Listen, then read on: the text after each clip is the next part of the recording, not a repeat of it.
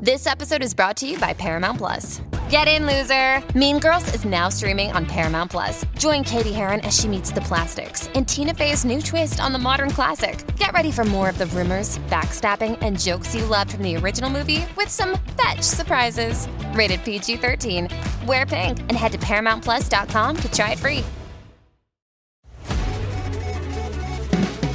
I remember seeing the first one, and it was at a friend's house, and I just remember being like blown away by like the way that this movie had so much diversity, and it was like this really cool movie, and I was like, what? Like I had never seen that before, and um, and I remember that really impacting me on a personal level because of the impact that Fast and Furious had had for me as like a woman and a woman of mixed black heritage, like the idea of just being a part of that huge story and just that huge impact that those movies have across the entire world was just so like exciting. And you know the idea that someone um, might one day see me and feel represented the way that I did when I was like a kid. So that was also just on a personal level why I was so like, oh, I really love to get this part. Saw that look in his eye. I've seen that look before. Dominic Toretto just went rogue. Ask any podcaster, any real podcaster. It doesn't matter if you record in person or over video chat. Podcasting's podcasting. Welcome back to EW's binge of the Fast Saga, full transcripts of which are available on EW.com. I'm Derek Lawrence, aka the guy who went as Dominic Toretto for two straight Halloweens. As that icon once said, the most important thing in life will always be the people in this Zoom, right here, right now. And for me, that's the Dom to my Brian, the Letty to my Mia, the Roman to my Tej, the Giselle to my Han, new edition alert, the Ramsey to my Queenie, Chanelle Berlin Johnson. Chanelle, are you ready to talk about the fate of the Furious in the fate of the Furious? I think that checks out as making sense. Yeah, yeah, it makes sense. I totally get it. And and absolutely. This movie is I mean, they're all like adventures, but I feel like this one the scale jumps even to another level, which is interesting after like us having to rewatch all the franchise kind of in a row here. Um it was fascinating to get to this one, of course, which comes after this big emotional movie. And now there's just like this hardcore adventure that has betrayal and all this kind of stuff. They went to both Antarctica and Cuba. Like, yeah. I mean, they're really yeah. just like on both sides. It was, you know, uh, Beyonce, Jay Z, and Fast and Furious. They, those are that's right. who got into Cuba when it opened up briefly. Like that's that's where well, what level they went they were on at that point. Uh, but yeah, before we get into uh, Fate of the Furious. As a refresher for any new listeners who m- maybe you waited until Dame Helen Mirren and joined the team, I don't know. But ahead of F9's June 25th release, we're binging all of the Fast movies with the family themselves. We've already chatted about the first seven installments, so you can go back and check out our interviews with Vin Diesel, Ludacris, Lucas Black, Justin Lin, Jordana Brewster, Sung Kang, Tyrese Gibson, and Michelle Rodriguez. I mean, what what a what a mouthful that was! Like, yeah, what a, what a I lineup! Still, I can't believe we've already we talked to all those people, and then there's still so much Gosh. more to come. Essentially, as we're only one week away from finally getting our hands on F9. So that's uh yes. wow. And and I'm I'm just gonna tease like we've got some bangers lined up like this. Mm-hmm. If you think mm-hmm. that list was crazy, like just just wait. But uh yeah, so we're one week away from F9. So that means today we're breaking down the last installment before what we get next, which is The Fate of the Furious. And helping us do so is the one and only Nathalie Emmanuel, who ironically plays a character with one and only name, that being Ramsey. So just fitting. Chanelle, before we get into our really fun conversation with Nathalie, who was a delight, what do people need to remember about The Fate of the Furious? I already said like this one is packed. So um, it's billed as the movie where Dom turns on the family, which is interesting to do after the emotions of Seven. I mean, what a hook! I was already in as soon as you see the trailer. But it opens with Dom and Letty on their honeymoon in Havana, and while there, they uh, Dom encounters Cypher, who pretends at first to be a regular lady, but then quickly we learn that she's trying to get Dom to work for her, um, and she convinces him by showing him something on her phone, which the audience doesn't see at first. So Dom assembles a team alongside Hobbs, then betrays them, first stealing an EMP for her. Course, everybody's shocked, heartbroken, feeling super betrayed, and they work with Mr. Nobody to help stop Dom and Cypher. Mr. Nobody also brings in Shaw because he has a connection to Cypher through his brother Owen taking the job in Fast Six that Deckard says he turned down. And we also find out eventually that Cypher's leverage is that she's holding Elena hostage and surprise, surprise, a son who she had with Dom, who Dom also did not know about until this incident. So that's why Dom's like, all right, I'm going along with this craziness. There's tons of adventure. This goes all over the place. But during that, Elena um, sadly dies. There's uh, insane computerized car tsunami thing with that has like raining cars. Uh, Shaw fakes his death with help from Queenie and Dom. Uh, of course, Helen Mirren, big big moment from her joining the franchise. Uh, they disarm a submarine, then they try to outdrive a submarine. There's so so much, but in the end, of course, Dom does rejoin the family. The team wins, and we get to learn the name of Dom's son, which is Brian. Ch- Chanelle, I just want to pause a minute to give the audience a chance to just give you a round of applause. Like just not not just for this one, but like you do this every week and you pack so much into these. Like I don't know how you do it. Like that was in- incredible. So I, I just was sitting here as an audience member listening to you, and I was like, oh, this is oh, I forgot that ha- that happened, that happened, that happened. yeah. So so well done uh, every week, but especially this week. Thank you, thank you. I, honestly, it's a, amazing for me to sit back and try to think just how much happens in these movies, especially when you go from sort of the simplicity of the first movie, where like I don't know, they're thieves and DVDs are involved and stuff like that, to now just the way these travel the world with every movie.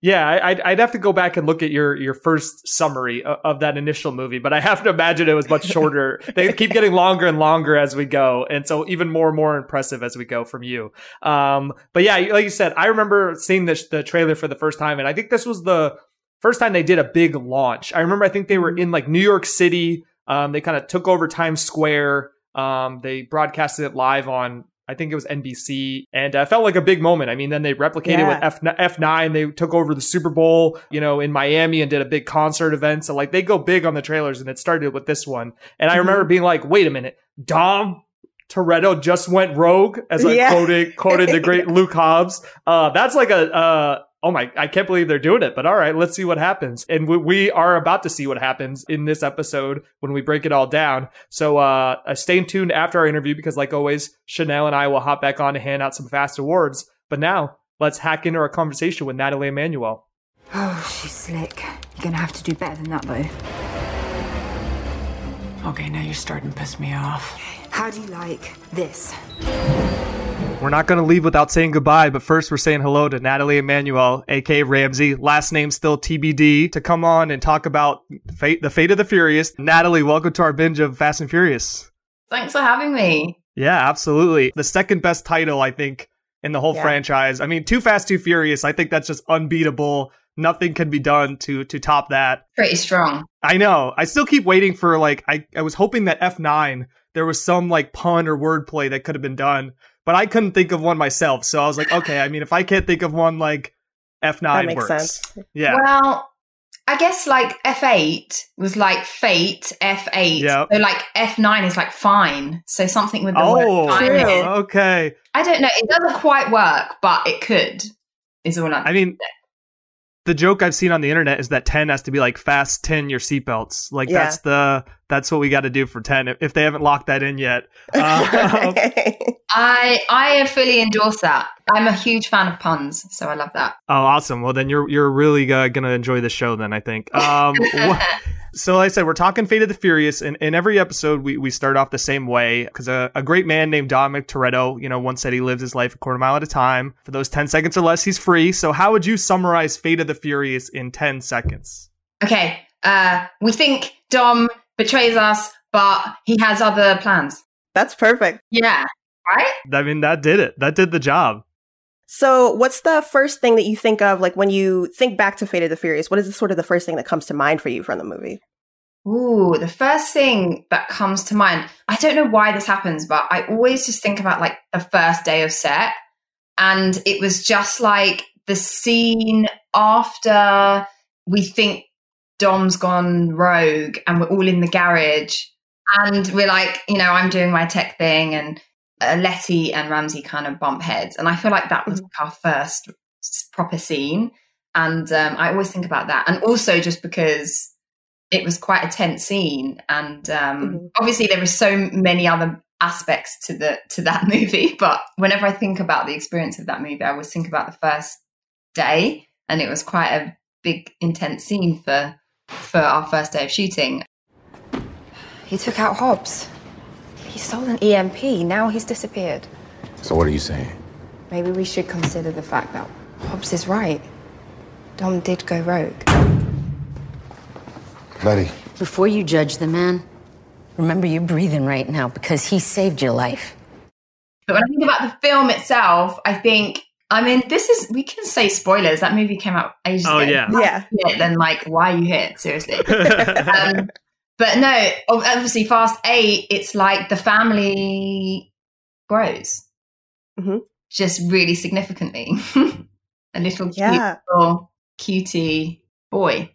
So yeah like I said, we we are going to dig into to Fast Eight, but you know, I think maybe we'll start by taking a step back. So, like, obviously, Furious Seven is when you uh you, you first show up. Before you were cast, like, were you a fan of the movies? Did you were you, did you have any relationship to to the Fast world? Yeah, absolutely. I mean, honestly, I hadn't seen all of them, but I remember seeing the first one, and it was at a friend's house, and I just remember being like blown away by like the way that this movie had so much diversity. And it was like this really cool movie. And and i was like what? Like i had never seen that before. And um and i remember that really impacting me.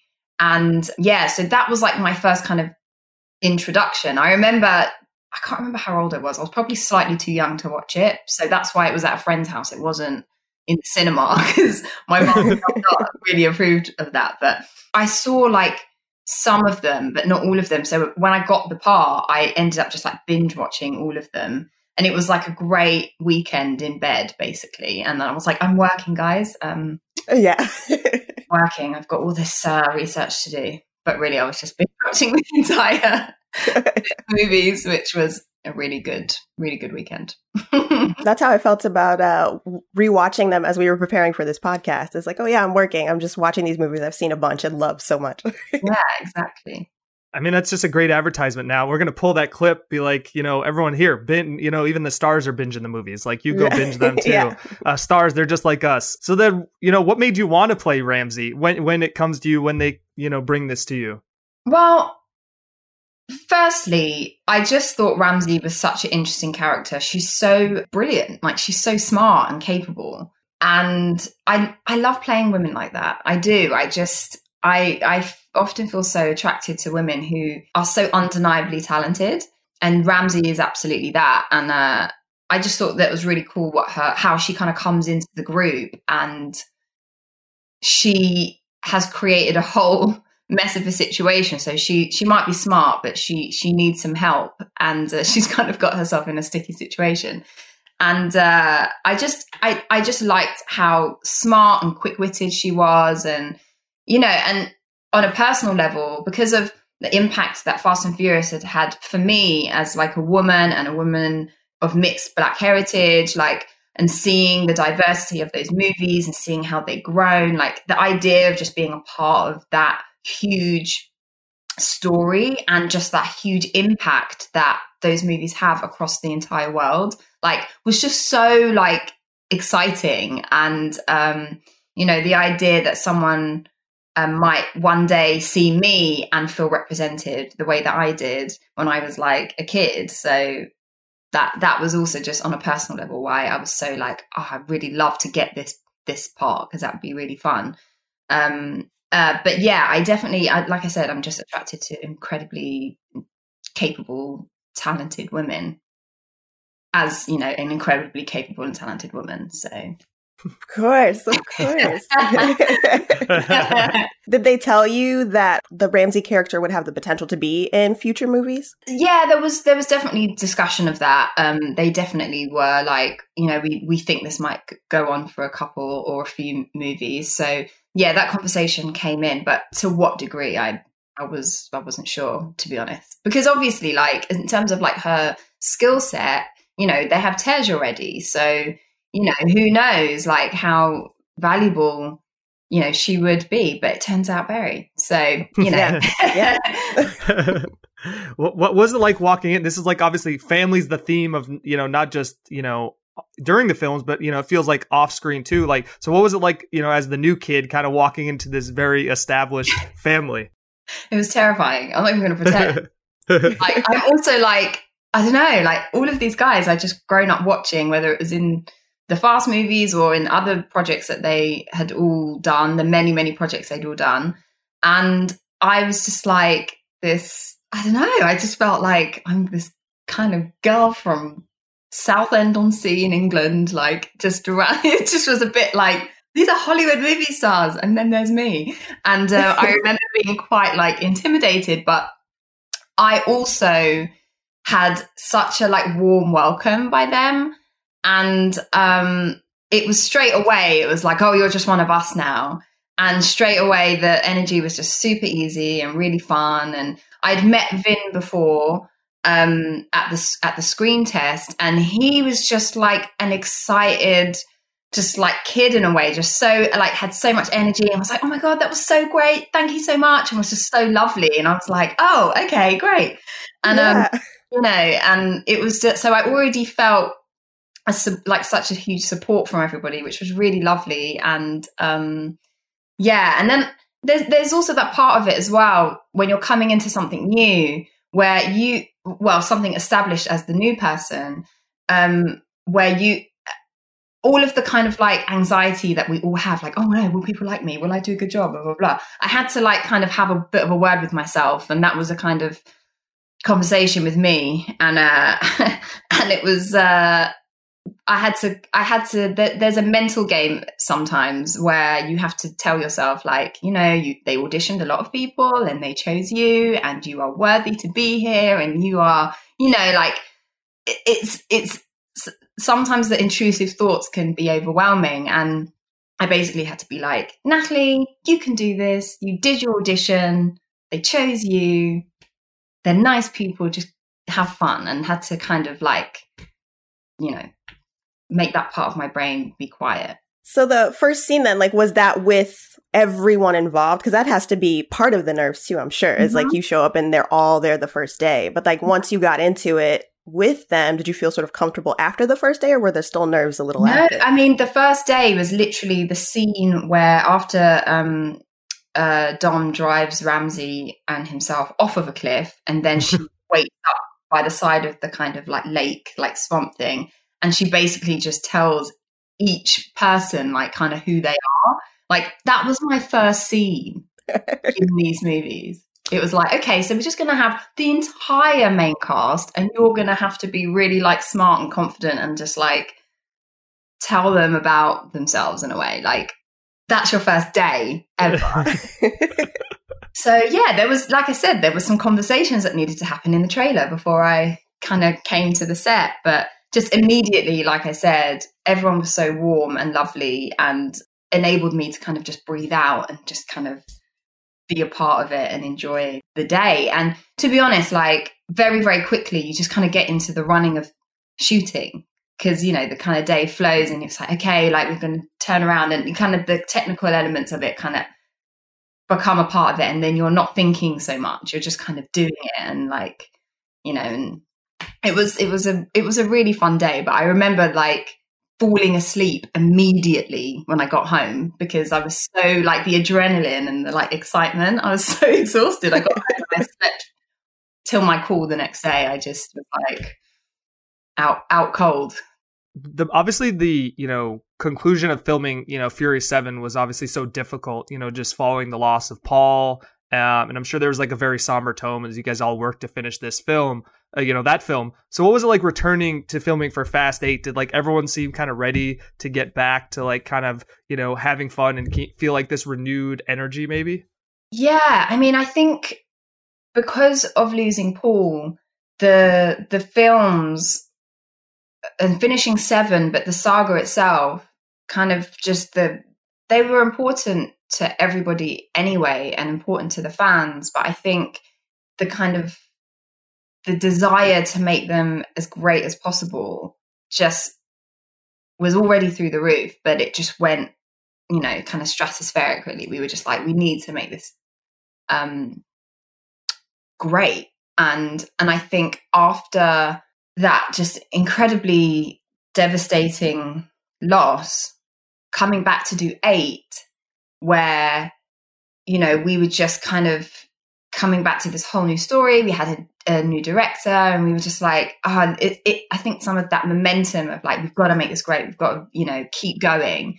Um, just kind of followed us, and we'd all kind of missed each other. And you know, even though we keep in touch and see each other, and like through the year, through the years, it was definitely like we we were excited to kind of be back and to be continuing the saga because obviously like Paul was such a huge part of it and you know he lives still within it. And um, so we wanted to be able to keep his memory alive and you know and just keep experiencing the joy that we do. So when we're together and when we're making these movies and yeah and i think that definitely we came back with such a huge kind of gusto and like yes come on. So it was it was really lovely to return actually. Yeah I think that's why it's so touching then too, right? The the film literally ends with, you know, the reveal of Dom, you know, naming the baby Brian. And even though you're like, you know, if you really think about it, you're like, oh, like, well, Brian's still around technically, but like it doesn't even matter. You're just like, oh my God, this is like the sweetest thing I've seen uh, since the end of Furious Seven. So you get the script for Fast Eight. Was there like one thing you were you were most excited about as you're as you're turning those pages? Many things. I definitely was excited for Ramsey specifically because she kind of goes head to head with like her, I don't want to say like hero, but even though Cypher is like a bad person, there is just like a mutual respect of like the sheer genius that goes into creating what Cypher has created and like Ramsey has experience of that. She's created something that essentially could really hurt a lot of people. And I think she's like this folk lore or something like Cypher, this person, like it's almost like the myth and the legend, you know. And the idea that I got to, even for a brief moment, got to kind of go toe to toe with her, I just thought that was really cool. And I think, um, obviously, then when I learned who's playing Cypher, I uh, was incredibly excited and um, I just thought that was really badass. And it was just kind of like, again, another really brilliant woman. Although her agenda and intentions aren't good, there was just something about the brilliance of these two women just kind of going toe to toe. Did you get to meet Charlize? I think there's just like the one scene where she comes in, right? The, I think face to face with Ramsey. Yeah, I met her a couple of times. Um, we didn't get to shoot too much together, um, but yeah, huge fan. I had to kind of play it cooler than I am right now, but yeah, she's just iconic. So, um, and she was so sweet. I was very kind of like afterwards. it's like that's Charlize God, I love that she walks in and it's like obviously she's like, you know, one of our greatest actors out there and you know, an Oscar winner, but she comes in and like she just like seamlessly fits in like and she knows what movie she's in, right? Like yeah. instantly off the bat. Um and she just really goes for it. So I mean, yeah. First you hear Charlize Theron's going to be in the movie, but then what about you hear Dame Helen Mirren is also going to be in the movie? Like I know my mind's blown for both of those. Like are you the same way especially when when uh Dame Helen's uh added to the mix? I mean, yeah, I just Yes. I mean, Helen and I are actually from similar parts of. We're from like she's from like the next town from me. Oh wow! And um and so for me, coming from such a small British seaside town, and Helen Mirren, who I think she went to, I might be wrong, Helen, if I got this wrong, I'm so sorry. But I feel like she actually went to her primary school that used to be on my road where I grew up, and like she oh. went to a oh. high school like round the corner, and that I almost went to, um, but I didn't end up going there. And I just, she was just kind of like the one, like one of the people that I was so inspired by because she, you know, from the small town and became this huge, successful, very talented, uh, like you know, celebrated actor. And um, and we were from the same place pretty much. And so when I saw that she was in it, I, I didn't get to work with her, but I went to set the day, one of the days that she was in. I was like, oh, I'm just gonna. I just needed to come. Just made my excuses and just basically Helen Mirren. Well, that was we. Yeah, we had we had Sung on, and he was saying that on F nine, like he went home for a week or something. He was off, and he comes back and he, he goes into his trailer, and it, it turned out that Helen had used his trailer while he was gone, and he was like in awe. Like he said, she she left some tea behind, so he like made sure he's like, all right, what I have to have this tea that like Helen Mirren left oh, behind. I, I had Helen's tea. yeah, talk to Sung. Maybe he kept I know. some. I'm like, you kept that to yourself, didn't you? Share the Yeah. love, man. Come on now. you know, Helen, it feels like she actually campaigned, it seemed like, to be in these movies. Like, she's so, des- you know, she just wanted to get behind a car. And she was like, I want to be in a car movie. Yeah. Yeah. And it, you know, and it's, she hadn't gotten the chance to drive yet through either, you know, Fast 8 or Hobbs and Shaw. So I, I had asked Vin, I was like, so Fast 9, does she get to drive? You know, because in the trailer, we see her like behind the wheel, but parked. And he said that she does get to drive, which we're all thankful for. Now, my mm-hmm. question is like, when do you get to drive? You're always riding uh, shotgun in every scenario. There was like a clip that you and Vin posted from set where you talked about like an action sequence, but it wasn't clear if it was you driving in the sequence. And so I'm like, what is it? I don't want to ruin it. I don't want say. It's it's pretty fun though. what was it like in general then to just do some more of the action and, and sort of help drive that a little bit, um, whether you're in a car or not? Oh, it's so fun. And like, we have such an amazing stunt team and stunt coordinators. And like, you know, they obviously take care of us and make sure we're safe and everything like that. And the way that they, we, we, the way that they shoot these things, it's like they have the amazing kind of stunt performers who do the really dangerous stuff. And then they kind of isolate things that they want to get with us. And, but some of them are still pretty dangerous and still pretty, you know, tough on the body and, and so we, yeah, we just have to kind of like trust the process. And, you know, it's hard, but it's so much fun. Like, because when you think about when you, because what happens is, is the director will show you, so Justin on this movie, like, will will show you the sequence that's kind of already been shot or like the previs, and you kind of get an idea of like what is going to happen. And then what they're trying to capture to to integrate with it and already you're like just it's so much bigger and so much crazier than you can imagine in your own head sometimes and then like when but then when i watch the movie i'm going to be my mind will be blown again further um but yeah so it's all very technical and i guess it's just like you have to concentrate just on lots of things but it's really fun and i enjoy it and Vin and I had some fun doing some of that stuff together on on Fast Nine. So um, I look forward to everyone seeing that, and I'm looking forward to seeing that because it's pretty badass. Speaking of things that are like hard to imagine, probably see them on on paper. I would think like Iceland and like a submarine and like a car chase are probably like hard to believe that you're going to pull that off. I guess first off, on a scale of one to ten, like how jealous were you that you didn't get to go to Cuba? You're like, oh, you're you're, you're sending us to Iceland, but not but not Cuba. Well, I didn't get to go to Iceland either. By the oh, way, Oh, really? no. Listen, I was so upset I didn't get to go to Cuba. Honestly, I was like, oh, okay, fine. right. um but it was it was honestly like it's okay. Like i can i will go to cuba at some point. But i think it was just because there was you know especially with the country had just kind of like opened up and then it closed again. So now i'm like Yeah. but um but obviously um i hope in the future i have the opportunity to go. Um uh, and not just work i'd like to actually go and enjoy it and experience it as a as a country so um but the iceland stuff interestingly we shot in a car park in atlanta oh wow. um oh. in like 100 degree weather oh, wow. yeah so no i didn't get to go to iceland i got to wear the clothing in Iceland, but in summer in Atlanta. Yes, I I think like only like Tyrese because I remember I think Tyrese definitely went. I don't know. It seems the like only one that went, and it's so funny because he is like, sorry, Tyrese, but he is not one for the cold. Like yeah. he's not here for it.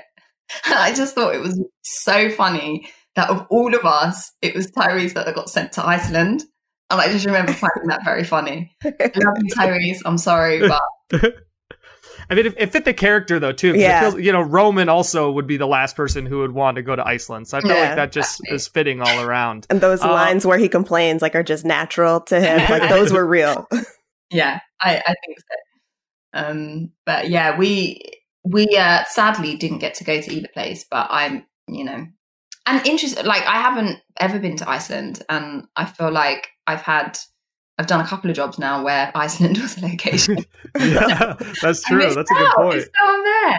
I, I mean, I think that leads. Uh, you know, you mentioned other jobs. You know, that maybe would have uh, led you to Iceland that didn't. Uh, we talked about you know Helen and Charlize. Kristofer's also in this movie as Cypher's he- henchman Rhodes. Obviously, at the same time, you guys are both starring in a little show called Game of Thrones. Was that kind of wild that you both ended up on this? Yeah, it was really fun to work on a move, another thing with Chris. I mean, obviously we didn't have we didn't have any scenes together, but it was really fun seeing him around and like having kind of met and hung out before. It was always nice to have like someone you kind of have worked with before and spent time with, and yeah, it was great fun.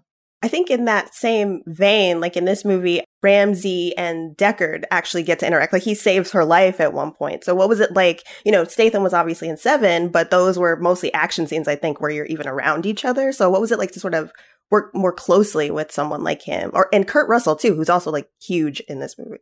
I mean, obviously, just so cool. I mean, as a British person and um, an actor, and you know, I've watched Jason Statham movies and watched his, his star rise, and it's just really exciting when you get to work with people like Kurt Russell and um, and Dwayne and Jason. And it was really, I thought it was actually amazing how they made Jason a hero after we'd like spent a whole movie kind of like he's the enemy, he's like this dangerous person, and actually he had these kind of other intentions, which was pretty cool. And yeah, it was lovely to do scenes with Jason and with Kurt. I mean, just such they're really lovely people as well, and were really such a joy to to work with. And um, I feel like with both of them, I have to like just anyone, I have to stop myself from asking a thousand questions like really fast because I just want to like know things about what they've experienced and their lives. But they were both very warm and open and generous people, so it was a real pleasure. And yeah, it's always just a little surreal, just always. Um, I, I I hope that feeling never quite leaves me because it's just it's all a part of it makes it feel really special because I'm like, oh wow, I'm so excited to work with this person. You mentioned earlier that you know, obviously, you know, Tej, you know, so Luda's got a lot of the the tech stuff. He was the tech guy. Then you come in and you're dealing with a lot of the same things. You know, what's it like having to deliver all this tech jargon? Like, anytime there's a movie or show when they're doing this, like, I just assume it's all right because I cannot comprehend what they're saying. Like, we talked to Tyrese and he's like, "I'm glad I'm not the one having to do that." Uh, so, do you even understand what you're saying half the time? Um, I actually try to find out what I'm saying, and I try to look up uh, and try and understand, even if because sometimes you Google things and it doesn't quite translate in the way that you would hope. But sometimes, actually, they have people that consult they consult on like these things with. So I will actively try and find out what it is I'm actually describing if I can't find it out myself online or get an idea of it. Um, but it is it's really challenging to learn because it you know it's not in any way my expertise. I get locked out of my email all the time, and like I'll be honest, I was slightly late to logging on because I couldn't get into my email on this laptop. that is, I like realized that's not just that happened immediately before we started speaking. So I had to, I'm not even joking, I had to airdrop the link from my email from my phone to this laptop in order to log on. So there you go. I've learned how to use airdrop, guys. For me to understand in a way and have almost draw a visual image of what it is I'm describing, it helps me learn it. And um, it helps me kind of have an understanding of what I'm saying. And that can also just add to the performance of it because often with this kind of exposition stuff where it's just kind of information, it can very easily just sound a little like I'm just re- relaying information. But sometimes if you can try and have or create your own understanding of it, that can just make it more interesting and kind of feel more relaxed. Wait a second, wait, wait. Simple solutions might just cut it. You see, in order for God's eye to give off all these false pings, means they have to be using a flea relay. Watch these two. Which means it has a decaying sync randomizer. Which we can reverse. And track it back to the originating source and find Dom's true location. I'm telling you, they got skills you do a lot of that with uh Ludacris and you know you guys have kind of become like a tag team like you were talking yeah. about you weren't sure like where Ramsey fit in in the long term but you know now they're kind of a one two punch always because they're both really yeah. smart they both have like different areas of expertise so what yeah. has been like what's that relationship been like in sort of developing their rhythm as two people who are both very smart and engaged in this way but also there's like the flirting aspect of it too right well um i think that in terms of their expertise, uh, they both are really confident in what what they're good at. But there's also a competitiveness between them because obviously, like Ramsey's, you know, a bit younger, and she's kind of like a millennial type, and she's like, well, you know, like this is what I know, and he's like, well, what do you know? Like this is what I know, and and I think there's that kind of like competitiveness which is so much fun to play. And like, I just love Chris to death and he's so sweet. And we have great banter anyway. And so it's quite easy for us to kind of bring that to the, um, to the performance of Tej and Ramsey. It's obvious that they have their own, their, their own space and that they, that they, um, are experts in. But I think that they really work well together when they're on a roll. They're, they're kind of like, they have their own language almost, and so it's almost they can finish each other's sentences because they're both just both just so brilliant, and they can kind of go, oh yeah, and jump on that, and they kind of like complement each other in a way because he'll throw something out, she's like, oh yeah, then we can do, do this, and then he's like, oh yeah, that's great, let's do this, and so it's almost like they egg, the egging of each other that the egging on that they do kind of almost adds to the idea, and then the solution of whatever you know uh, problem they're trying to overcome. And so it's just it's great fun. Even like you said the, the kind of tech jargon is very tough. Um, we have fun with it. We make it fun. All right we're taking a quick detour but we'll be right back with more.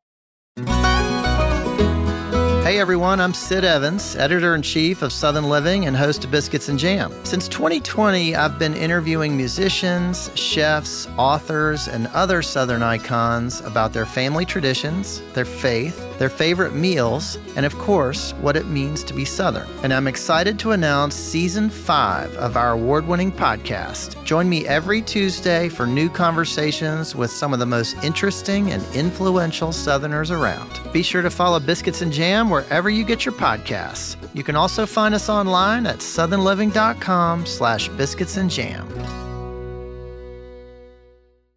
Now that we're gassed up, let's drive back into the interview. I would love in one of these competitive scenarios if you just like broke Ramsey broke the fourth wall and was just like, you know, when when did you even start learning tech? Like Too Fast, Too Furious, we didn't see any of this, man. I, have been at this longer than you, all right. I didn't just start in Fast Five doing tech. That would be a real uh, great breaking the fourth wall moment. I think. She's like, yeah, no, I built a computer when I was like seven, so I don't know. yeah, yeah, I don't know what you were doing in Miami, but uh, yeah, you know, right. catch up. Um, so you know, we mentioned obviously Tej but we know there's been this like you know three person dynamic uh, with Roman in the mix as well, um, and obviously there's some you know great banter and uh, we, we we all have you know love that. But you know if you Nathalie are picking for Ramsey, like are you Team Tej or Team Roman? I hate this question. You hate it. I, the reason why is because they are both very you know attractive, capable, like leading men in their own right. Like, who could choose? Who could choose? It's so tough. Um, and uh, yeah, I I guess I as I'll be honest, I always love the fact that Ramsey as a character, like she's kind of not connected to any of the people in a kind of personal relationship way. She's she came in as someone who had just had a very specific ability and and you know she kind of has earned her well, everybody has, but like she's kind of just earned her place just purely on talent and on her own kind of like genius in a way. And everyone has, she's not a racer, like she's not a driver, like she, if anything, she shouldn't even really be in this group of people, but she is. Like, she's not the car person. She's like, oh, I know how to like program the car, but I, to, you know, I don't know. So it's, it's kind of fun for me that she is that person. So, there was always a part of me that was like, I like that she's kind of independent in that respect. Like she's not a relative or like a love interest of anybody. But, you know, if I was to pick somebody for Ramsey, like just purely, it's so hard, but just purely on like interest, it would probably be Tej. But, you know, sometimes people want to date the person who does absolutely the opposite of what they do. So yeah. I don't know. It's so hard. I don't know. yeah. I, I would have loved if you just went like really off the board. You were just like, you know what? I've always been like a Mr. Nobody, you know, yeah. person. For uh, she met Han, and you know now there's something there. well, no, don't even joke about that. That's he's still mourning Giselle. Come on, Chanelle. Oh yeah, uh, that's true. Although we don't know exactly how many years it's been for him, so you know maybe he's ready for something else. But that's okay. That's okay. We're not ready. Too soon. Um, but even you know, late, even late in Fast Eight, you know, there's that really funny bit about you know them, you know, be like, all right, it's time to pick, and she's like, essentially like, okay, I'll go with whoever knows my last name, which like obviously she knows they don't know it, like hence why yeah. she could just put it like that, um, and they're completely like shook by this. I'm asking a real question right now: Is it going to be Revenge of the Nerds or The Dark Knight? Huh? To be honest, I like both of you. But just before we get into all of that, let me ask you one question. You can ask me anything. Anything. Uh, what's my last name? When you guys figure it out, then I guess you can let me know. It's gonna be Parker. That's that, that's all that really matters. Jones. Mrs. Uh, Parker. Hey, right? Miss Parker. I just assumed Ramsey was like her last name, and that was just like you know a thing where you call someone by their last name. So are we confirming then that Ramsey is her first name? I'm not confirming either. I'm not confirming either way.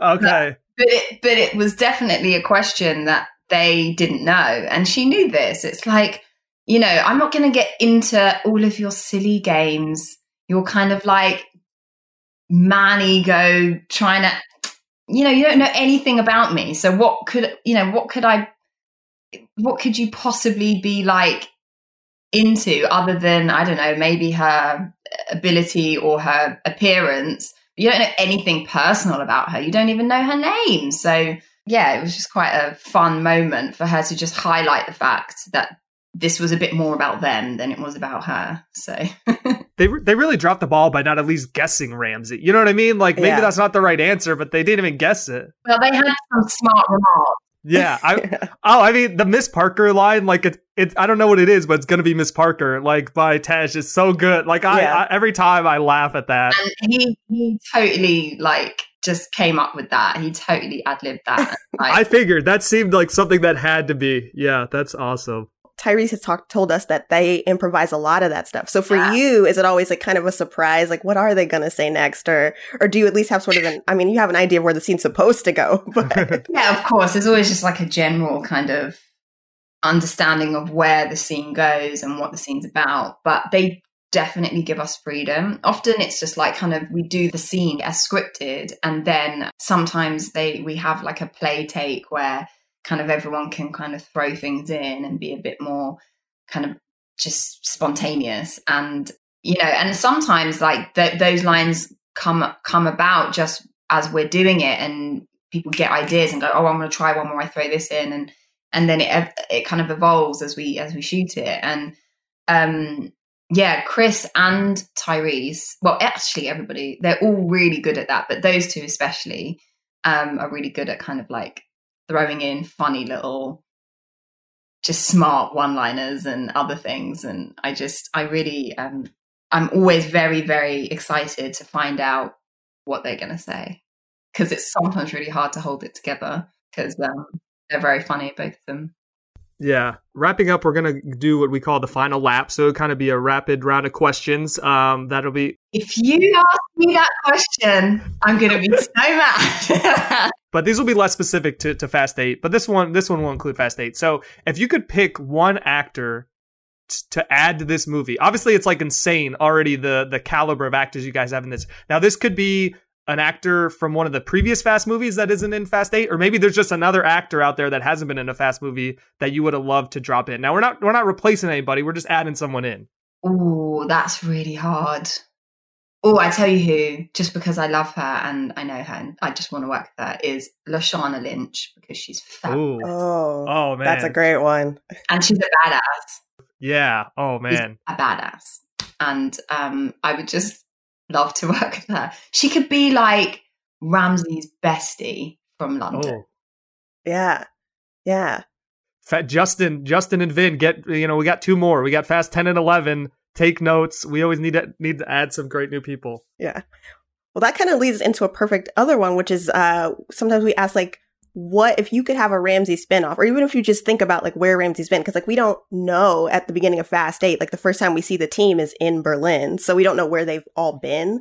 Yeah. Uh, what you know, if you had Lashana Lynch's bestie, is like at that is that the spinoff movie you would want? Is like their adventures, or is there something else? I want a girl spin off, like just Yep. With everybody. You know, we bring, we find a way to bring everybody back. yeah. And we make a badass girl fast movie. I'm so here for that. So, Yeah. That would, I mean, that would literally be like the greatest movie of all time. Just imagine like the people, you know, Eva Mendes. I've been waiting for her to come back. Ah, Get her in the mix. You know, it's, you know, in, in addition to all the people that are still in the movies, like it would be insane. So, like, Mhm. that's totally the right answer. Yeah, I think that would be, yeah, that's the fast spin off that I, that I want. I demand. You hear that, guys? Nathalie's one demand to come back for the next two films. Yeah. You got to do that. Um, so, I mean, you, you did a little bit earlier. You talked, you know, you maybe hinted, maybe we're getting some Ramsey driving, but what would be your tease uh, for Fast Nine? my tease i think the the tease you know is that we uh we have to take on you know some some previously met enemies and we you know we we also bring on some some old characters and friends from the uh from the past which um, for ramsey is obviously fantastic because she hasn't met them before and for me personally yeah. Who doesn't want to meet Han? I mean, come on, Right. we, all, we all do. yeah Is there is there one thing you know we got your your demand for a fast you know spinoff, but you know you know, we know we have two more movies after Fast Nine. We don't know what's going to happen there, but like, is there one wish you'd have you know for Ramsey or for you know just something you'd like to do um, before the franchise you know at least the main films wraps up in uh, with Fast Eleven? I mean, I think I always interested to know where people come from and what their story is. So I would love to learn more about Ramsey. And I mean, I obviously part of my kind of building of a character is to kind of have an idea of who she is and where she came from, just so I can feel connected to her as a, as a person and a person with a story. Um, and I have my ideas around that, but I would love to actually learn that within a, a fast movie because um, you know it's it's interesting how a a, a a woman like her becomes the person she is doing what she's doing. I think there's a lot of really fun, cool stuff to explore, and how she ends up in the complete mess that she ended up in in, in Seven. Um, and I'd love to kind of know who her parents were and what her upbringing was like, and you know what led her to the life that she has now and what who some of those kind of instrumental people were um good and bad. I think at minimum we needed we might need to do a uh, you know Vin did the uh, Los uh, Bandoleros before Fast Four the little short film you know kind of Yeah. filling in some blanks for Dom. So maybe you know we need a Ramsey short film. So maybe you know at minimum at minimum little origin story. Yes. absolutely. We, I mean we we need the origin story before we get the spin-off you know what I mean like Right. we need to set that up Mm. um to really make that work uh, to the best of its ability Mhm.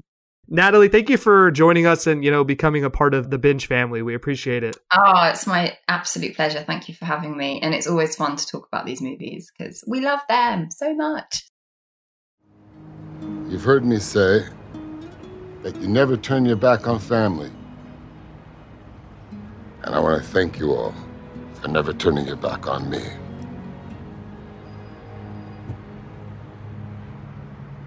You want to meet them? All right. Everyone, meet Brian. Thank you to Nathalie for joining us and hopefully starting the road to an all female fast spinoff because that'd be epic. Like Chanelle, who wouldn't watch a movie with Nathalie Emmanuel, Michelle Rodriguez, Jordana Brewster, Eva Mendes, Gal Gadot, Charlize Theron, and Helen Mirren. Sign me the hell up. Yeah, yeah, that's absolutely the spinoff I want. Like what crazy adventures that they would get into. I think especially with every time we learn like little tidbits, even about like Letty and Mia's past and just how much trouble they used to get into together. Like there's so much to explore there. I need to know. And this isn't out of nowhere. Like Vin announced a couple years ago that they were going to do like a female spinoff. I we I I don't think we've heard much about that in the last mm-hmm. you know year or so. So hopefully you know, hey, maybe maybe binge, maybe us and Nathalie's conversation gets the ball yeah. rolling there. Like we don't even need to take a check. We just want to see it. I right, mean, right. If we get a check in addition when we show up to the screening, like that's that's a different story. I won't turn it down, but I'll just be happy to have helped push it along, even at all. Exactly. Well, we wait to hear if uh, Vin and Justin Lin give us a call and get that going. Let's pick some Fate of the Furious winners. Chanelle, as always, what's our first category?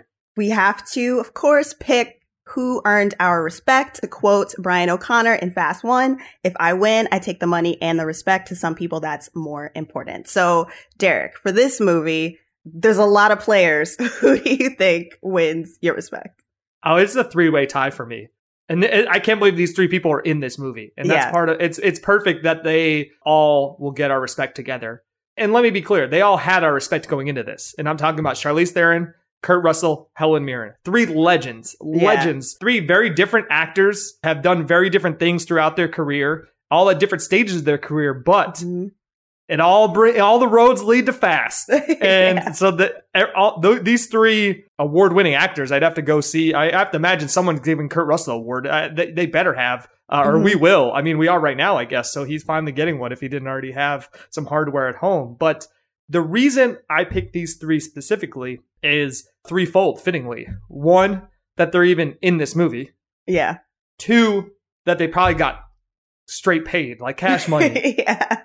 I mean, and then three, that they did it, they like had to have done like combined, what do we think, like 10 days filming? Helen, right? She's she's a one one day and out. Yeah. Like that or maybe two, because she has the scene in the ambulance with Jason. True. That's that's max.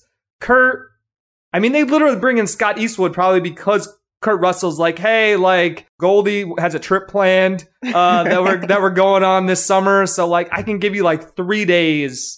And what if you came up with a little nobody, you know, just to just take my spot? And then Charlize probably the most, but I mean, she couldn't have been on set that long, and it mostly was one set. Like, you know mm-hmm. what I mean? Mm-hmm. Like, we literally just see her on this, you know, plane, which, you know, obviously we know was just some stage somewhere. Yeah. She got to go to Cuba maybe too. That was like she had one day at Cuba and the rest just on this plane set. So like you can't beat that job for any of these, right? That's incredible. I think also too, like the fact that, I mean, we all know how big these movies have gotten, but I think after seven especially, and being able to bring these huge names in, and with someone like Helen Mirren, like these are all people who were excited to be in these movies too, just like how much like prestige like they never are at the oscars unfortunately which we talk about constantly but just like how much respect the movies have among hollywood and like people who are like this is a big franchise but also it seems like a lot of fun and that's something that they just really value too which is cool like to be able to say not only did we get these people like these people want to be here. They want to play with us. We should mention that's the thing as well. So i guess i'm fourfold here on why they earn our respect. They all know what movie they're in too. Mm-hmm. you know what i mean? Like they are having a ball and they have it turned up yeah. You know, they they they know this is a fast movie. This isn't Monster 2. This isn't The Queen. Like they're like, okay, this is what we're doing. Let's go for it. Where yeah. not every actor could do that. Like I don't know. I'm trying to think like Joaquin Phoenix shows up in a fast movie. Like that's not going to go well. yeah. You know what I mean? Like uh, that's probably the most extreme example I could think of. But you know, so I'm sure there's others. But just not everyone would be able to do what these three do in this in this movie in in this way. So double respect just because they already had it and now they've they've got it in the fast world from us. Yep, yep, absolutely agree. Next up, quote of the week. We got some good options here, so I'll, I'll read a few, Chanelle, and then you can toss a few at me too. I mean, this isn't even one specific. I'll just say all the Rock and Statham digs back and forth at the jail. Like yeah. I couldn't, I, I didn't even have the time to write them all down because like that's just such a memorable, you know, back and forth. And I feel like we'll talk more about the dynamic between those two. Mr. Nobody, you want to tell me why you just put me in a room with this tea and crumpets eating criminal, some bitch? You got a big mouth on a small head. Coming from prisoner 6753. A lot of these lines, it's just the way they, they sell them because like they're kind yeah. of like a little cheesy, you know, but like the, these actors just bring them home. So like uh, when Cypher's like, your team is about to go up against the only thing they can't handle. Your team is about to go up against the only thing they can't handle. What's that? You. Come on, Charlize, let's go. And then I, I quoted it earlier Luke Hobbs. Dominic Toretto just went rogue. Like yeah. that's a trailer line. They're filming that on set and they're like, "Oh, we've got that's that. Th- yeah. That's that's that's locked in for the trailer." And then one more for me, and I think this actually came up in our uh, Nathalie interview, and I, I said I, I, kind of had a feeling that this had to be ad libbed by uh by Luda. It's uh in the final scene on the roof at the barbecue when uh Roman and Tej are kind of you know competing, wanting uh Ramsey to pick and mm-hmm. she's like, "What's my last name?" And then uh, they're kind of they have no answer. And then uh, Tej is like, "It's going to be Parker. That's all that really matters." yeah. Uh, and then he says he's like, and then he's like Miss Pocket, which is like that's a that's a, a song uh, for anybody who doesn't know, like a rap song. So like it just uh, perfectly comes together. So I appreciate Luda. Who would who would have known? He just got these improv skills like that. I'm impressed. Yeah, yeah. This movie is like filled with so much humor in that way too, and these like iconic lines that, like you said, feel like trailer lines. But even in the movie, they're still just as epic. I'm not like, oh, that's cheesier now. No, it's it's still good. I still loved it. Um, but you have lines like, "You want to see the old Dom? Watch." Like that's great. Like I'm, I, it comes off too. Like with there are a couple moments that sort of call back to Dom in the first movie, like where Cypher's like kind of taunting him a little bit about his past which is great as well. There's lines like, what are you going to apply for a job? Head asshole, which is amazing. Are you going to do apply for a job? Head asshole? They're back and forth, just iconic throughout. Um, and of course, we know what that led to for those characters. Um, I think my favorite though, because it just feels like so indicative of what this movie is and what this movie is kind of about with like everything being about Dom in a way that it hasn't quite been for the last few movies before this, which is first on the plane after like the kiss happens and like Cypher and Dom are going back and forth about it. At one point, Dom says to her, the problem with putting your foot on a tiger's neck is you can never let it up. And then there's a payoff in the big submarine, like they're out in the Antarctic, all that shenanigans, where Dom kills Rhodes and says he's no longer with us. And then Cypher's like, congratulations, Dom. You just killed your son. And Dom literally no worries, no sweat, just says, you're wrong. I just saved him and you just took your foot off the tiger's neck. And then he has his like big heroic moment where he rejoins the team. It's so good. just that he gets to have that. Uh, it's, it's beautiful. I think of it every time I think of this movie. Congratulations, Dom. You just killed your son. You're wrong. I just saved him. And you just took your foot off the tiger's neck. I, I love imagining Vin either coming up with that line or like s- reading it for the first time, being like, "Oh yeah, yeah. let's go, let's go." like it. just was ready for that one. Uh, no, that's a good one. So that that's your pick. I don't know. For me, there's so many good, but I don't know. I kind of just like what do you go to apply for a job head asshole like that's kind of just like makes me chuckle like it kind of such indicative like i said of how much uh hobbs and shaw back and forth we get in this one so mm-hmm. so some good options but those those are the picks from us what what's next Chanelle so next up, of course, we got to decide if this was nominated for an Oscar, what would it have been nominated for? And I think both of us agree this is the toughest one to do that for. the toughest one. Yeah, because I think we, we don't like to repeat awards, right? Like we don't want to be like, you know, if we've given out best original song already mm-hmm. to uh Furious Seven, you know, there's some not some bad songs in here. I've obviously no see you agains, but uh right. I don't know, we just don't like running it back in that way. So yeah, like you said, it was really uh, tough. That's why I think we landed on honorary Oscar. You yeah. know what I mean? Like when all else fails, eight movies in, six billion at the at the box office, everything that uh, the Fast has done for Hollywood over the last twenty years.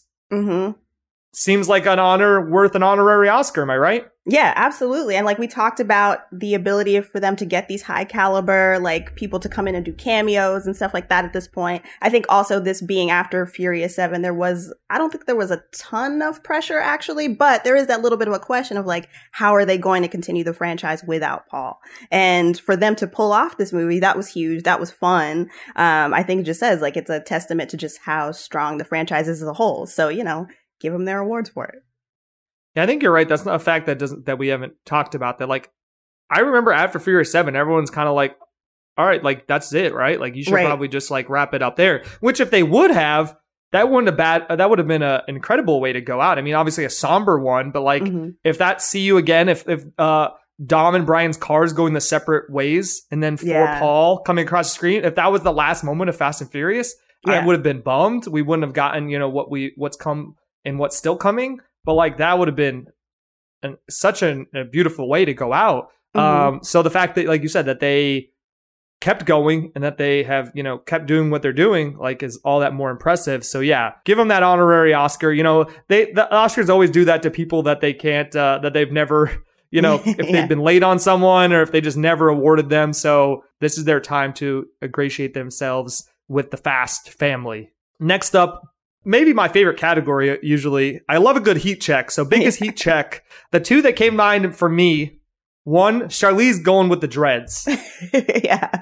I really hope that was her idea. I felt like it had to be. Like who was like who went up? Was it F. Gary Gray? I mean, F. Gary Gray, who we should say directed this movie, Mhm. um, straight out of Compton director, but also he worked with Charlize and Statham previously on the Italian Job, which I I know I've Right. always been a big fan of the Italian Job. I mean, the, the guy was putting Charlize and, and uh, Statham in cars before anybody. yeah. And maybe he had the relationship with her where he could suggest the dreads, but like that just screams Charlize call to me. Um, especially now when we see her going with a totally different, you know, and equally as fun hairstyle in F9. um, you know, that just seems like it's uh it's her call to make. And then number two for me would all would be uh the end when it's the big moment where they reveal this Dom's unnamed son who just the what mom never like what did she think she was like she didn't know when she'd see Dom and be able to like actually give her kid a name? That's kind of Yeah. scarring. Imagine he just being five years old at kindergarten with no name. Um like come on Elena. But uh naming the kid Brian when Brian is still technically around like I get what they like obviously we know like it's still a great moment and it's really touching and like you can't help but like have a smile on your face when you do that. But then when you sit back and think about it you're like okay, like you didn't invite Brian to this big ceremony, Right. like now announcing the you know his his godson is is is named after him. Yeah. He's not even on FaceTime. Great point, great call. but yeah, I mean, obviously, like I said, fitting and beautiful tribute, but just like you know. If we're, po- if we're, we're looking at stuff, we're like, oh, okay, you, you went for it there. You did. I mean, even if you would have done like Paul, mm-hmm. where like we, us at home would have known. You know what I mean? We would have been like, okay, that doesn't mean anything to the actual characters, Right. But like the moment still would have landed for us. But it, Yeah. it- like I said, that being said, I just you know it's a heat check because it worked because like it still has the effect they intended. Yeah, and it's a little bit of a, and not in a bad way, but a little bit of a switcheroo for the audience too. Because I feel like until they say it, I am expecting it to be Paul, Yeah. and then it's Ryan. I'm like, oh, okay, I guess that works. Especially when we think back to like uh, Fast Five and the naming of Nico, which is because of Dominic from uh, from Vince. So it makes sense, but it was a little surprising too. Uh, I will say on the Cypher hair thing, like we don't know anything about her background, and so I would absolutely love to know what the thinking is. Like, is Cypher just like this is the vibe all the time? It's just a wild hairstyle. That's the way she has fun, other than wreaking havoc across the world. I have to know why dreads and then why a bowl cut. I need to know. Do you think this this franchise just in like twenty years where we have Nico versus Brian? Oh, that would be fascinating.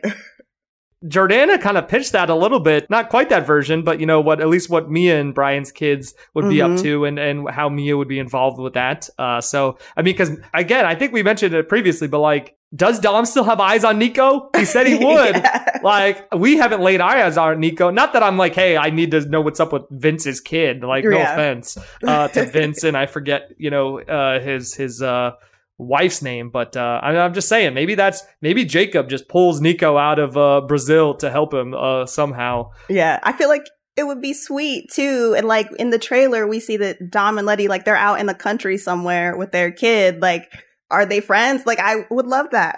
it's something. Nico's probably like the new drug lord of Rio. All that money that was left for him, he's probably got up to some stuff. I bet. Uh, maybe that's like Fast Eleven. Like Nico's like got to get taken down by the family. Oh my god. Quick one, one that we don't have to spend that much time on. The why is this person in the movie? I mean, easy one, right? Scott Eastwood.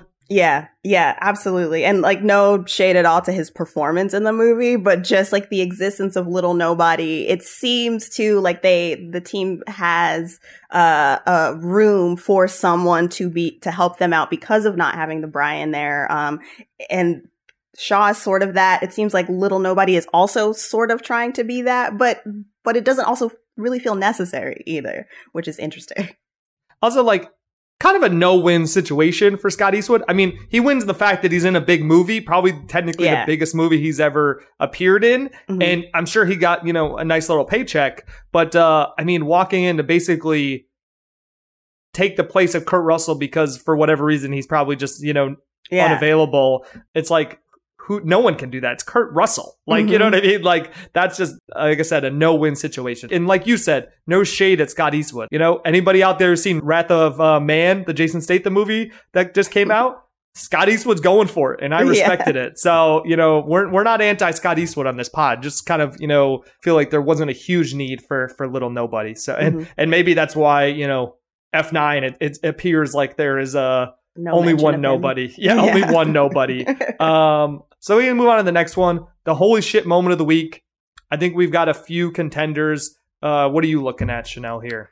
There are some some huge set pieces. So I remember the first time I saw this movie, everything about that car hacking sequence like was kind of mind blowing to me. It's the it's the thing that I think one of those things that Fast does really well, where it takes something that is like just believable enough and then heightens it, uh, and it it's incredible to see on screen. Um, similarly, the prison escape when you know both Hobbs and Shaw are breaking out beautifully choreographed, so much fun. Everybody's in orange too. It's like the colors are so bright. Uh, that's pretty big. I personally, I think of all of the actiony sequences. We were talking about this, like the Statham baby thing on the plane, like that whole sequence is a ton of fun. Um, are, are, are the biggest ones for, for me in terms of like the set pieces in this movie that made me sort of like sit back in awe.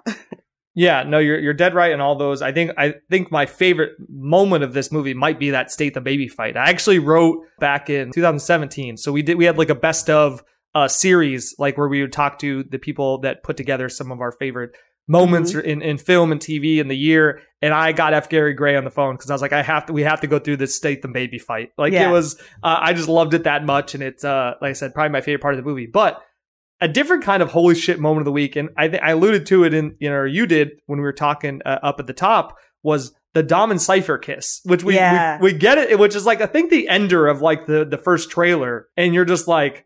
What the hell? Yeah. You're like, what? like, it just was like weird. It was just like, obviously, you're like, why is Dom, like, right in front of Letty Dom? What are you doing? And like, we don't know this Cypher character at the time either. We just know it's Charlize. Um, and then she's like the bad guy. And it just also felt weird. Like, I was like, you're just, were you, were you seeing Vin, you know, just with Michelle in these Mhm. movies, if, if there's any romantic stuff. And hey, Michelle told us she hates romantic stuff, so maybe it was her idea for uh, Dom and Cypher to uh, to kiss. But it was just like, what? that? And even in the movie, it's still you're like, oh my god, like this is just like kind of like Yeah. strange and weird, but like it kind of I guess works in that way. Yeah, yeah, totally. I, I think too, coming out of uh, Furious Seven, because like so much of that is like finding out that they're married and stuff. So it's like, all right, when you see the trailer, it's like, how do we get to a place where we're supposed to believe that Dom would want to kiss this other person? Um, but then you see the movie and it's like the context is sort of flipped on its head. It's very manipulative, and even still, it's bizarre, even though it's like not quite as emotionally sort of wrecking in that way. Yeah, it's definitely a surprise. Was not expecting anything like that. Yeah. So if I had, uh, if you have to pick one, what would be your ultimate winner of, of the thing of the ones we just discussed? Um, I think it's a for me it's a tie. I think between the kiss and the car hacking sequence, like both because like one is emotionally sort of surprising, and the other was just sort of a technical marvel to me. Yeah, like I said, I think all of these could work. So uh, I'll go tiebreaker. I'll go with the kiss. I'll, I'll roll with the kiss. Um, all right, getting towards the end here, we'll do uh quickly. We'll do the job rule mistake of the week for me, and I know for you as well. I, I I think we'll just say that one of our favorite parts of the last few movies was the dynamic between Hobbs and Dom. I mean, whether it's you know their epic face-offs in, in Fast Five or kind of the at, in Fast Six, like when Hobbs shows up and tracks Dom down, is like wasn't hard to find. He's like wasn't hiding, and Yeah. then like just that like dynamic was perfect in Seven. I mean, when you know Dom goes to see Hobbs in the hospital, Yeah. that's a really good scene. So like there was some chemistry there and just a dynamic that the fans really grabbed onto. And then obviously we know a lot's been talked about and written about about like you know uh, maybe some disagreements or whatever, and we don't really get Hobbs and Dom sharing any scenes at all. Mm-hmm. I think that's just a bummer, and it's like you know I just miss those two characters together. So. Yeah. That being said, like obviously, you know, we Hobbs went off, did Hobbs and, and Shaw. The Rock has already said that he is not in F9, but hopefully, I think for all fans' sake, that we get some closure there, just like we get Dom and Hobbs back together before the Mhm. series wraps up. Yeah, I totally agree. I mean, even without like rehashing what happened and if there was anybody at fault, like none of that stuff, just from a fan perspective, sort of becoming aware of it, it's like we're so invested in the family of the characters, but then also to how that extends to the camaraderie of the actors. And so having sort of that illusion burst a little bit, uh, was just sad you know? I can't really think of another way to say it. It's kind of sad. Um, and so like you uh, you know things happen whatever it's human. They've all said that they've sort of patched things up since then. So like you i hope that eventually we can see those two characters come back together on screen because they have a really really special energy Yeah, no, totally agree. And I will say, you know, when Hobbs and Shaw uh, came out, did really well, you know, at the box office. You know, Vin congratulated Dwayne, and you know, Dwayne had kind of recorded a video, you know, thanking him and all that stuff, and then he ended it with "See you soon, Toretto."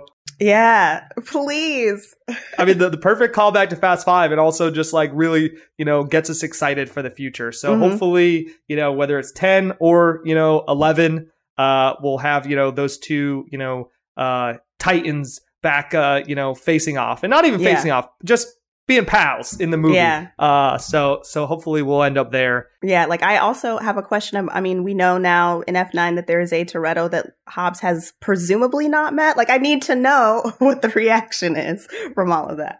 Well, and I mean, Cena and The Rock. I mean, both, you know, they've, Yeah. not only do they both come from the WWE, like they've faced off multiple times on the big stage of WrestleMania. Like those are Mhm. two guys that are very closely connected in that way. So like, you know, just makes perfect sense to then, you know, see all three of those guys together. So, Yeah. um, fingers crossed on that. Be so good. Yeah. Lastly, as we always do, we wrap up with uh winnings winnings. So who was the ultimate winner of the Fate of the Furious? What uh what do you think, Chanelle? I think it kind of goes two ways in two different contexts. So uh, I have to say, pretty obviously, we talked about like the uh, chemistry and the humor between Statham and the Rock's characters. So them, because we also know it spawned Hobbs and Shaw, the spinoff, uh, a lot of potential for those two characters. So clear winners there. Uh, but also I think within the movie, for me, it's Dom. Like he, of course, is the focus of the beginning of the franchise, but I feel like especially in the middle, there's so much character work done around other people that Fate becomes the movie that it's like sort of honing in on Dom Toretto as a person, who he is now, what he really values, testing his faith um, in a lot of ways. And so by the end of it, when he does have that triumphant return, it's like, okay, it, it feels earned still, which is, I think, fascinating for them to be able to pull off when he's been so, like, so solid in the franchise to have this moment at all where there's a little bit of shaking, but then bringing back in a way that feels really earned. Was, is, is great. Yeah, it's interesting, right? So it's almost like this is the closest we've gotten to a Dom vehicle, Mhm. pun, pun unintended, uh, and kind of you know a Dom centric movie. He's off on his own journey. Mhm. Um, most of his stuff is with different people, not the usual family. And then on, on at the same time, we have Statham the Rock. We're almost doing like a a backdoor pilot, you know, like at the same time. And uh, obviously, they found that to be successful, and that's why they went off and did Hobbs and Shaw after this. Which I should say, you know, I I had interviewed both The Rock and Statham for Hobbs and Shaw. And it seemed like they really like The Rock. There had always been talk of like doing a Hobbs movie. He said Mhm. all the way going back to 5 But he's like on eight, he's like, this is when, you know, they found that chemistry with Statham. And he's like, this, all right, this is, this is what it is. Like, Yeah. if we're going to do something. Um, so clearly, like, maybe Statham's the biggest winner because, like, he, you know, gets, uh, you know, uh, if they were already, you know, talking about doing a Hobbs spinoff and then he gets kind of, you know, uh, right in that titular mix there, uh, you, you can't, uh, can't say he lost. So I, I think you're dead on, you know, so it's like, you know, off screen, you know, uh, it's, uh, Statham and The Rock, and then on screen it's Dom in the movie, just because uh, you know, like you said, it's Dominic Toretto just went rogue. Like that's that's the pitch of the movie, right? You Yeah. when they walked in to be like, all right, what's what's Fast Eight? That's the line they did. They're like Dominic Toretto just went rogue. End of pitch, and Mhm. clearly uh, that was uh, accepted. Um, so yeah, I think that's uh those those got to be the the two different, or I guess three different winners. We man, Yeah. three win three winners, three people earned our respect. Uh, yeah. and it just worked out perfectly. It's a packed movie. It deserves it. Yeah, absolutely. Well, it was packed, so that's why you know we uh, we went went we went deep on this one. But that's all the time we have today. Thanks again to Nathalie Emmanuel for joining us. And like Brian O'Conner, we hope we earned your respect and that you keep listening to EW's binge of the Fast Saga. When next week we're joined by John Cena, yes, Jakob Toretto himself, for a spoiler-free preview of F9. All right, so just a little rundown. So we'll have our Cena episode previewing F9 coming out on the 25th, which is when F9 is finally, thankfully, released into the world. But don't worry, a few days after the release of F9, we'll be back with multiple members of the family for a spoiler filled deep dive. So we got a lot more binge and F9 content coming your way. So stay strapped in. We're almost to the finish line. In the meantime, please subscribe and listen along every week wherever you get your podcasts. Rate us, tell us what you think, share it with your friends and family. You can find us on Twitter at Derek J. Lawrence or me at Chanelle Berlin. Also, head to EW.com for complete coverage of the Fast Saga and full episode transcripts. This episode was hosted and produced by Derek Lawrence and Chanelle Berlin Johnson, produced, edited, and mixed by Samee Junio, and executive produced by Carly Usdin and Shana Naomi Krochmal. Thanks for listening, and until next time, salute me, podcast familia.